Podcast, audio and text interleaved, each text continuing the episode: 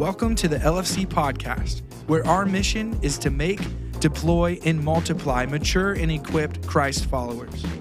We're grateful for this opportunity to bring you a message of hope, healing, and life transformation today. Enjoy the message. Well, guys, we're going to jump back into the series that we've been in called You've Got Mail. And we've been hanging out in the book of Revelation. Everybody say, ooh. All right, hanging out in the book of Revelation. And you don't need to be afraid of the book of Revelation. Yes, there's some things that may freak you out a little bit, right? Uh, but that doesn't mean that we avoid it. The book of Revelation was actually written by the Apostle John while he was exiled on the island of Patmos. And they tried to kill him. They tried to, you know, chicken fry him and all these different things. They tried to, they, they tried to destroy him, but God reserved him. And what we have to understand about the book of Revelation and John was that this, what we read, is just not creative writing skills by a very talented individual. How many know some talented authors and you enjoy reading their particular books? Well, this is, this is beyond that because even though John penned this, he is not the true author of it. He is just the translator. God gave it to him and he wrote it down so that we can read it. And so we see this in Revelation chapter 1, verse 1. This is a revelation from Jesus Christ right? It's, it's from Jesus himself. And so these seven different letters to seven different churches, though they were intended for that church of that time, that doesn't mean that we should disregard them, but we can use them as a prophetic voice in the time that we live in right now to pull us away from deception, to pull us away from darkness so we don't have to live like that right? A lot of people live with a lot of regrets and a lot of junk. We don't have to live our lives like that. Why? Because we've been set free by the precious, precious blood of Jesus Christ. How many set freers do I have in the room? Yes. So they serve as a prophetic voice to us and warns us about the deception of today.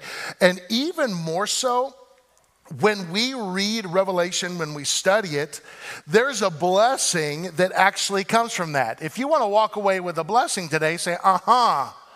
So here we are in Revelation chapter 1, verse 3. It says this that God actually blesses the one who reads the words of this prophecy to, uh, to the church, and he also blesses the hearer, the one who listens to the message and obeys what it says, for the time is drawing near. We know that we are living in the end times. And so, what better way to go through the end times with our blueprint, with our, with our game book, knowing how should we act, should act and how we should respond and what we should do? Jesus is saying, hey, listen, you're going to be blessed if you read this.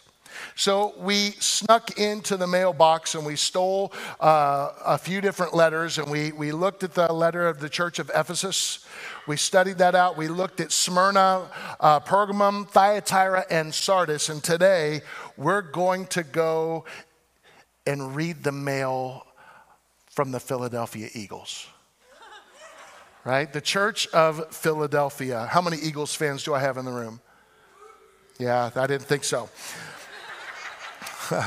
so Philadelphia, Philadelphia, chapter 3, verse 7. No, Revelation chapter 3, verse 7, it says this Write this letter to the angel of the church in Philadelphia, for this is the message from the one who is holy and true Jesus is making his statement and identifying himself, the true author of this letter, because it's important who you get your mail from, right? Right? This is the message from the one who is holy and true, the one who has the key of David.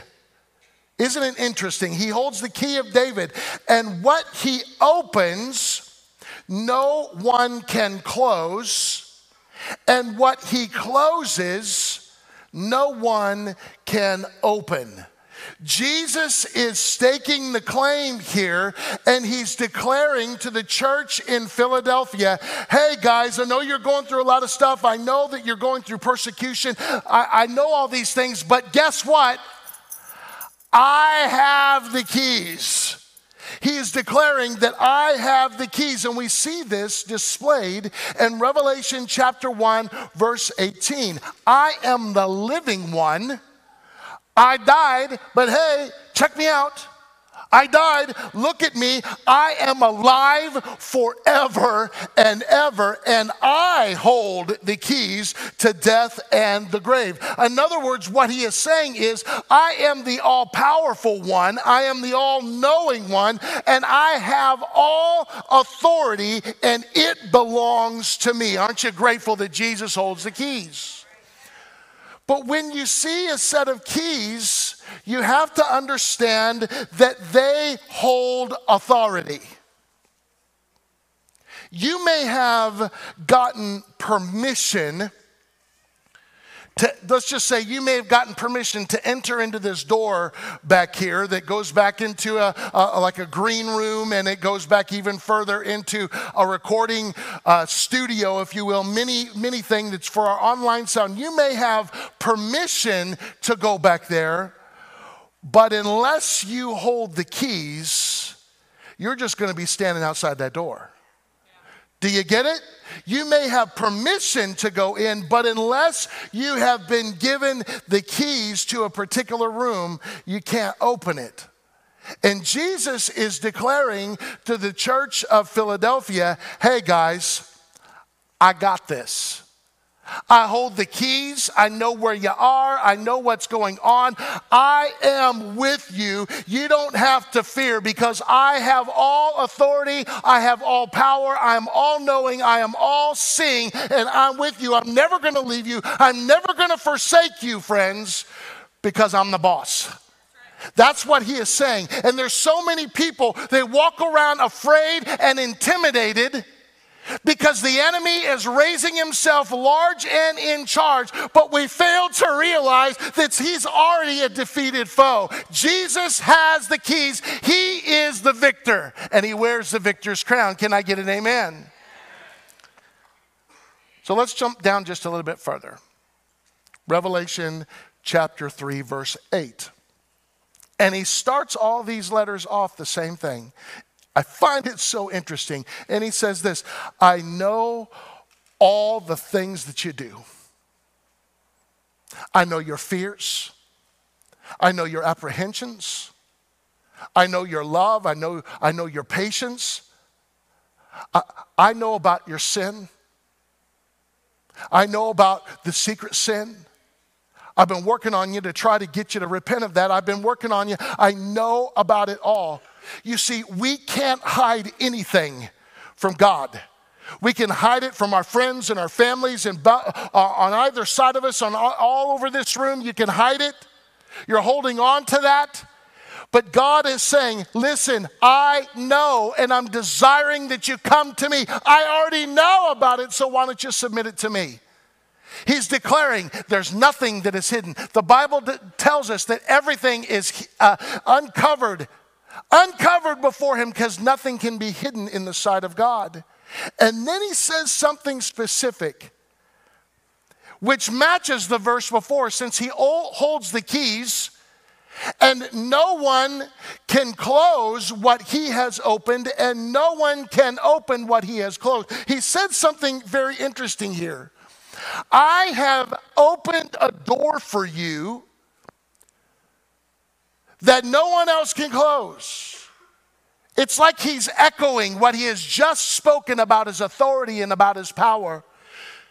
For you have a little bit of strength. You may not be strong in numbers, but you, you've got strength, but, and you have obeyed my word and you did not deny me. What's interesting about the city of Philadelphia is that it was actually situated. If you ever look at a uh, like an ancient map, you will see uh, it was situated where Mysia and Lydia and Persia met. It was considered a border town. Have you ever heard of a place like the Tri County area? This is going on in the Tri County area. Well, this is kind of like that. It's kind of in the middle of all these different cities. It's kind of like an epicenter. It was a border town, and that city of Philadelphia was planted and put in place for one purpose and one purpose alone. They were supposed to teach the surrounding people the Greek culture and the Greek language. You see, the Roman Empire was there. They didn't want anybody else speaking any other language. They wanted it all the same. We wanted us to, to dress like us, walk like us, talk like us, right? It, they, they wanted everything to be the same. And that was the intention of the city of Philadelphia was to go in and teach everyone Greek culture and the language. And they did a fantastic job. They did such a great job, the, the city in the area of Philadelphia, that by AD 19, the Lydians had actually forgotten their own native tongue. And it was all Greek speaking. Everyone spoke Greek.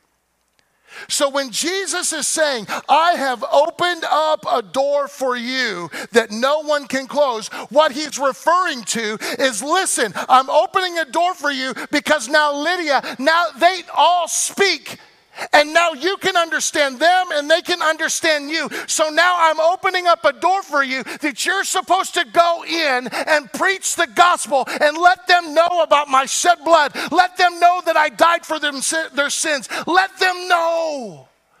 God opened a door for them to do that, and He used the Roman government to do it. Isn't it funny that the Lord can make even the enemies submit and open up so that God's will can be done? You see, we walk around so afraid of the enemy, but all along, God is saying, I use them and they didn't even know it. but here's what's funny about an open door open doors don't always stay open. They don't always stay open. The late, great Leonard Ravenhill said this The opportunity of a lifetime must be seized within the lifetime of that opportunity. There's, there, the clock is ticking, if you will. And what Jesus is saying here is that he has opened a door for the church of Philadelphia to spread the gospel and reap an unbelievable harvest. And what he's saying is that, guys, the time is now. The time is now. It's time to move. Stop delaying. Stop worrying about all the details. It's simply time to move because I have opened up the door. Matthew 28 19 and 20 really puts the stamp on this that we are to go and make disciples of all nations, baptizing them in the name of the Father and of the Son and the Holy Spirit, and teaching them to obey everything I have commanded you, for surely I am with you always, even to the very end of the age. And here's what we have to understand God opens the door, but if we refuse to go through the door that He has opened, He's to find somebody else that will. You ever done that before? You needed someone to do some work for you and you like opened up the door for them. Hey, listen, I've got an opportunity for you to do. And they drop the ball. What are you going to do? Mm, move over, bacon. There's something leaner. I'm going to get them because they're not going to drop the ball. When the Lord opens up a door, we got to go through it. But if we don't go through it, he will find someone else that will. But can I tell you, that is not his ultimate plan. Because when the Lord opens a door for you, that door is for you, not for you to go through and delegate for someone else to go through it. Come on, someone talk to me here today. God opens a door for you to go through. But that's not his purpose. But there are a few reasons why we don't go through an open door that God opens for us. Number one, we get scared, fear. How many would ever say, You're going to fess up right now and say, You know what? God opened a door for me and I got too scared to do it? I've done it. I've done it.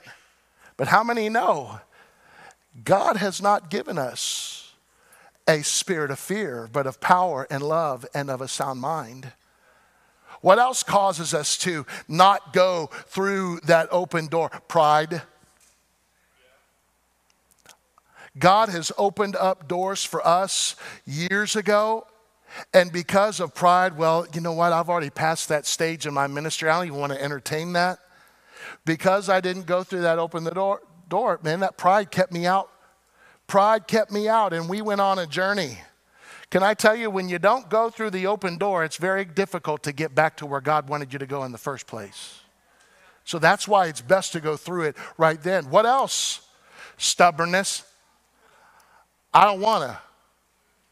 I don't want to. That's what we pays that for. That's why we. That's why we do that. I had someone tell me when God was telling them, uh, opening a door for them to do something and do some ministry, and it, they just literally told me this. I don't want to do that. I don't have time to do that. I'll just pay someone else to do it. And I'm like, oh, dear friend, I appreciate that that that willingness to do, but God's calling you. So many people, can I tell you, God will lay something on their hearts, and instead of doing it, they come to me and tell me that that's what we should be doing. it don't work that way, friends. God given us a vision, and we're sticking to the plan, right? Sticking to the plan. Siri just answered me. We're, we're sticking to the plan. But some, why, here's the question why in the world wouldn't we want to obey the word of the Lord over our lives? Why in the world? We have to understand that our lives depend on it, and so do other people's lives. But what do you do if you've missed the door?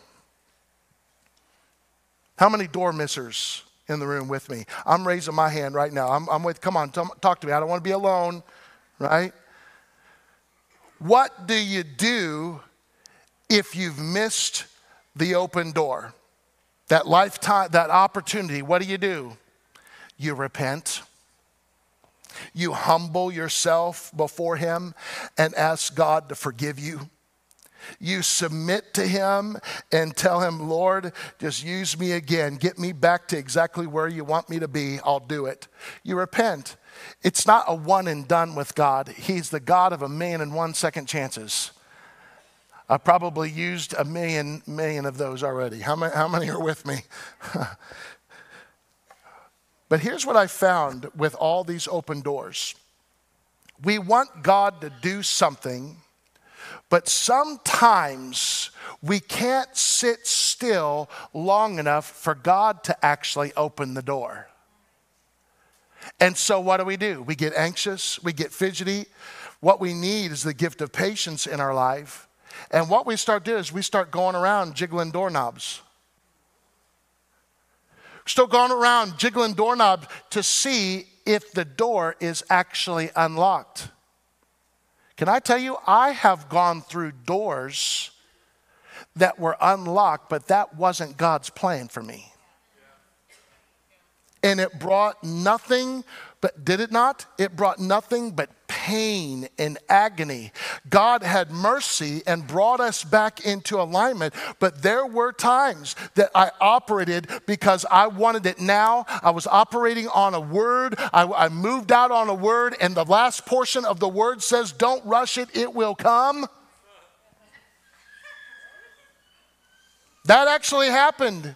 In the year 2000, Moses Vegh, how many, anybody here know Moses Vegh? Anybody?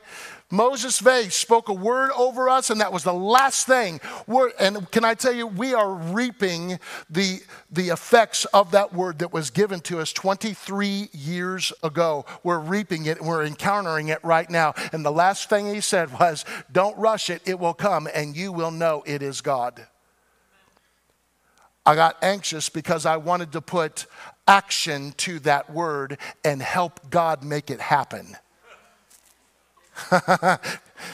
I advise you, I strongly advise you don't do that. Don't do that. He don't need your help. Right? But what we do is we go around jiggling doorknobs. My, my grandmother, I, I grew up with, with my family, with my grandmother, and she was always witnessing to people. You would go into the living room. My mom's here. Mom, you know what I'm talking about. You go in, and she'd be sitting on the couch by the piano, the drapes pulled open, and she would be praying with someone uh, just right on the couch, just witnessing to her. She was a mighty, mighty woman of God. But what she would do is someone would knock on the front door, and you really didn't necessarily lock the front door, you know, because you didn't need to back then, right? Oh, to go back to some of those days. I lock, I lock everything and I double check it. And I can see if you're coming or not, right? So someone would knock on the door and she would kind of yell through the house. She said, It's open. You know what I'm talking about? But here's the thing the door wasn't open. She meant the door's unlocked. And many times, what we do, we jiggle doorknobs and we say, oh, this one is open. No, it's just unlocked, and you may not have permission to go through there. And what God is saying to us is an open door you can see partially through to the other side. Here's what I found, friends. If you're always pushing God for a yes, you'll never be able to discern a no. The no's of God are for your protection. So embrace the no. Embrace the no, not K N O W, N O. Embrace the no of God. Embrace the closed door because He doesn't want you to go through that. But here, can I tell you, God has opened and is opening an incredible door for us here at LFC. It's a door of His presence, a door of His power, a door that is leading to salvation and healing and deliverance. And we have got to move now and enter through that door. You and I have got to do our job and inviting people in to come to church with us. We must share the testimonies of what God is doing right here in our midst. We must have the urgency of the Holy Spirit that the time is drawing near and that we must must respond. Friends, we've got to respond in the tithe. I was just over here in kids' church, and Pastor Lena is teaching and training our little ones, asking them, What is the tithe? And the hands go up all over the place. What is it? It's giving God what is His. It's 10%. Okay, what is offerings?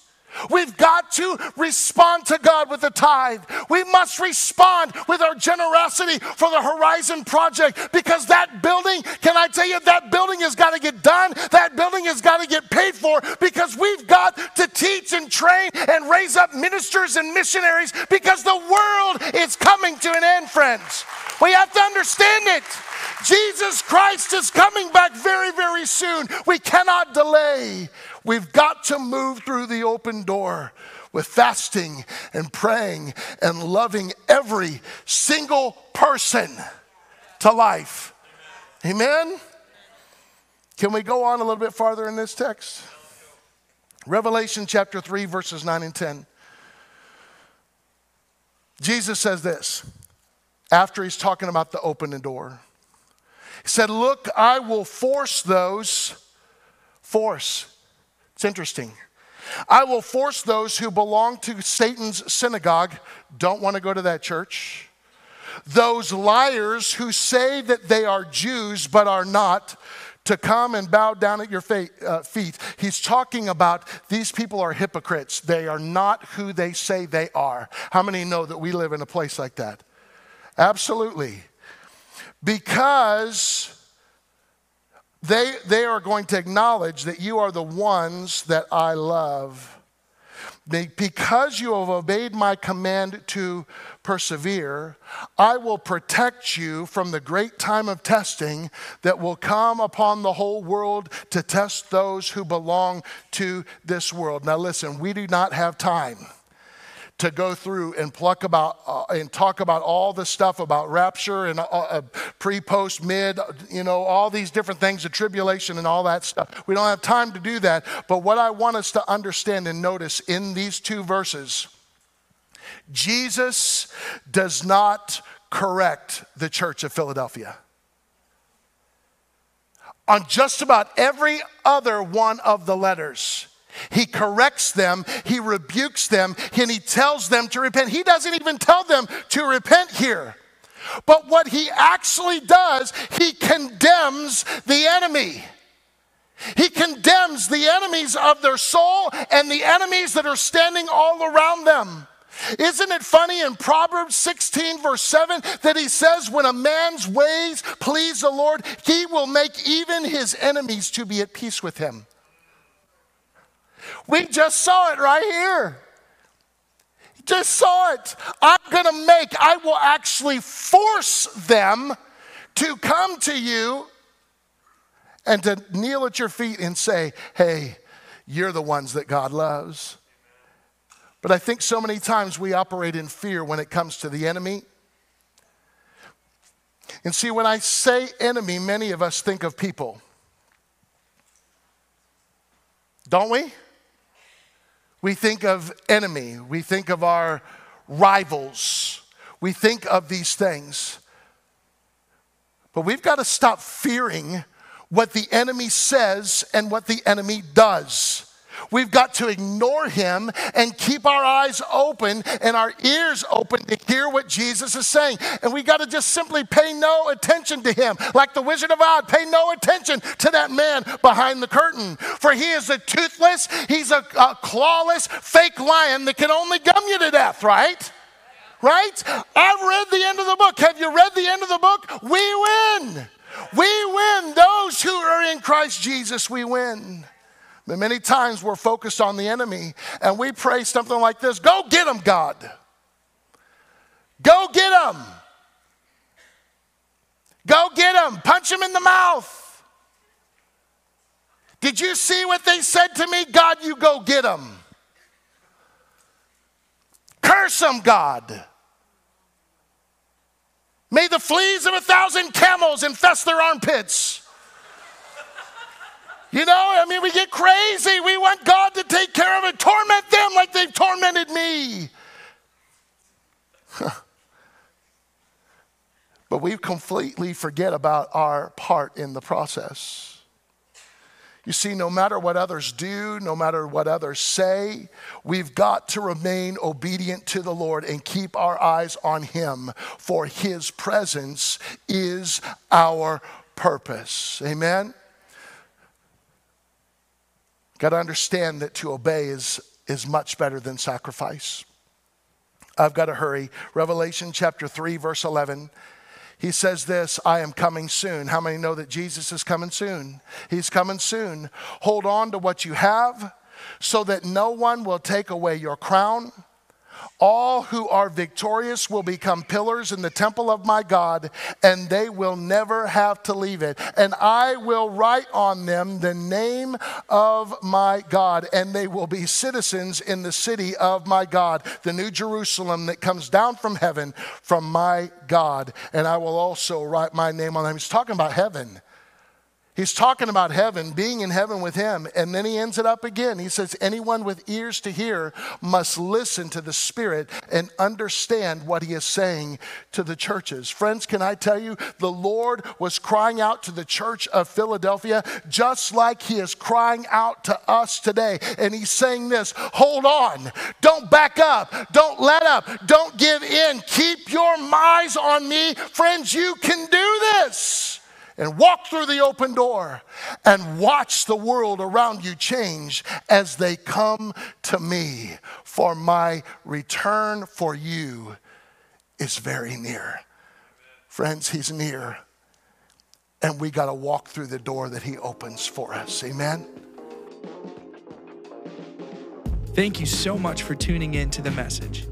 If you desire to grow deeper in your faith, we want to help you text the word GROW to 419 495 6802. You can also stay up to date on everything coming up by checking out limafirst.church and hitting the events tab. Lastly, make sure you hit that subscribe button so you don't miss out on any future LFC content. We'll see you next time.